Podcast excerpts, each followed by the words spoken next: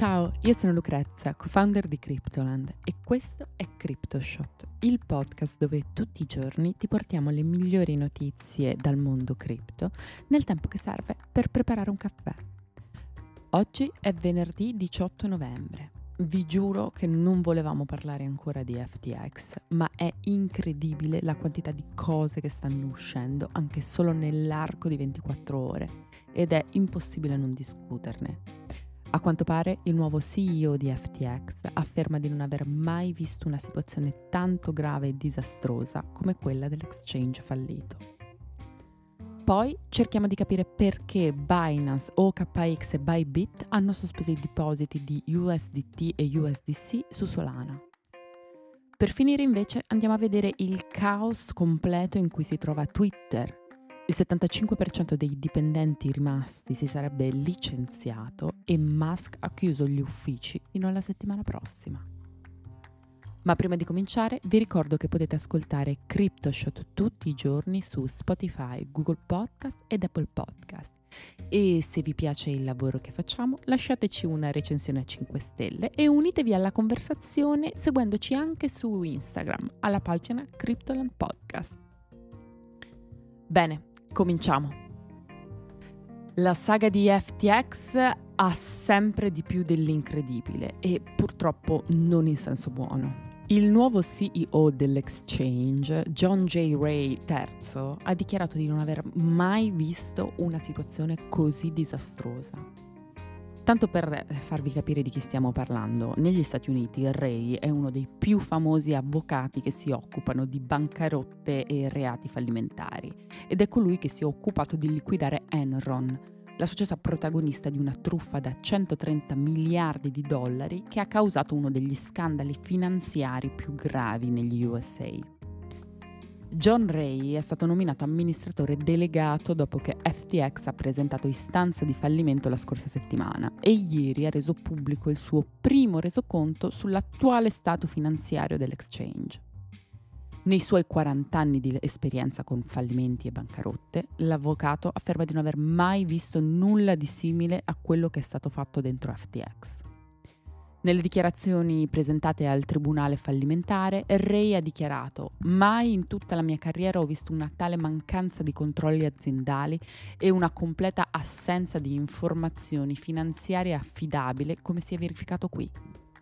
Continua poi dicendo che la situazione di FTX è senza precedenti perché tutto il controllo dell'azienda era praticamente in mano ad un gruppo molto piccolo di individui inesperti e potenzialmente compromessi tra di loro. Ray non si è risparmiato nemmeno su Sam Bankman Fried, il cofondatore di FTX ed ex CEO, che attualmente si trova alle Bahamas. John J. Ray afferma che Bankman Fried avrebbe rilasciato dichiarazioni scorrette e fuorvianti e continua spiegando di non avere la minima fiducia nei bilanci aziendali prodotti sotto la guida di Bankman Fried. E se pensavate che questo fosse tutto, la cosa diventa ancora più grave. Sembrerebbe che Alameda Research abbia prestato a SBF personalmente più di 3 miliardi di dollari. Un altro aspetto di FTX oggetto di critiche è stata la totale mancanza di un archivio con le informazioni. Non ci sarebbero infatti record a dimostrare come venivano effettuati i processi decisionali all'interno dell'azienda, perché Bankman Fried spesso comunicava utilizzando applicazioni che, dopo un breve periodo di tempo, eliminavano completamente ogni traccia di conversazione e incoraggiava i dipendenti a fare lo stesso.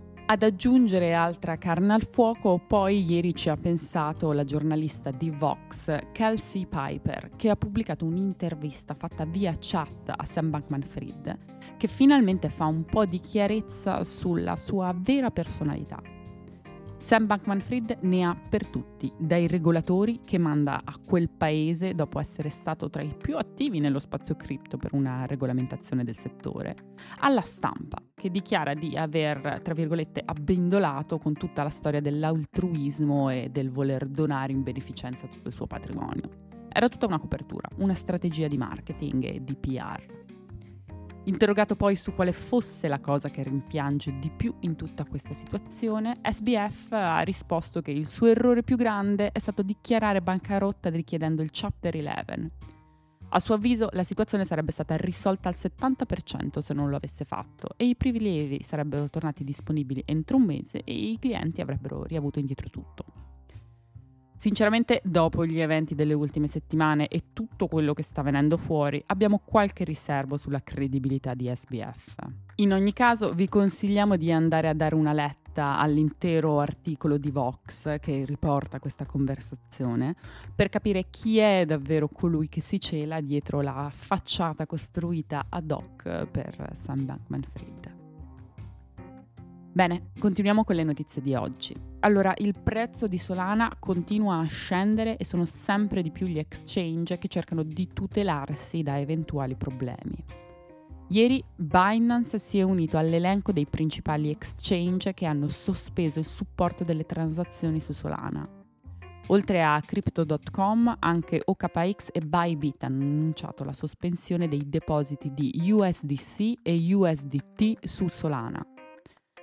Lo stop ai depositi di USDT e USDC resterà fino a nuovo avviso, stando a quanto comunicato da Binance stesso, che per ora non ha fornito nessuna spiegazione circa la decisione presa. E il fatto che eh, anche altri exchange abbiano deciso di fare altrettanto, bloccando i prelievi delle due principali stablecoin sulla blockchain di Solana, di sicuro non aiuta gli investitori già preoccupati. Per chiarezza è bene precisare che queste decisioni hanno un impatto solo sugli utenti che scelgono di utilizzare le stablecoin tramite la rete Solana. Gli utenti che scelgono di prelevare tramite reti come Ethereum o Algorand o Polygon, ad esempio, non dovrebbero avere alcun disagio. La situazione non è chiara nemmeno ai diretti interessati, come il cofondatore e CEO di Circo, Jeremy Allaire, che in un tweet ha scritto che USDC su Solana è emesso nativamente da Circle e funziona tutto bene. Non è chiaro quali siano le motivazioni alla base delle azioni degli exchange. Come abbiamo visto negli episodi dei giorni scorsi, con il crollo di FTX molte criptovalute hanno accusato il colpo, ma tra queste Sol della Solana Foundation è stato sicuramente il token tra i più danneggiati. Al momento, dal suo recente picco di 38,03 dollari del 5 novembre, il bilancio sul prezzo di Solana è di una perdita di quasi il 50% del valore. Questo crollo, che in parte è dovuto al periodo particolarmente difficile che sta attraversando il mercato delle criptovalute, è anche associato alla relazione tra Sam Bankman-Fried e Solana. SBF è da sempre un grandissimo sostenitore di Solana, sia a livello ideale che a livello economico.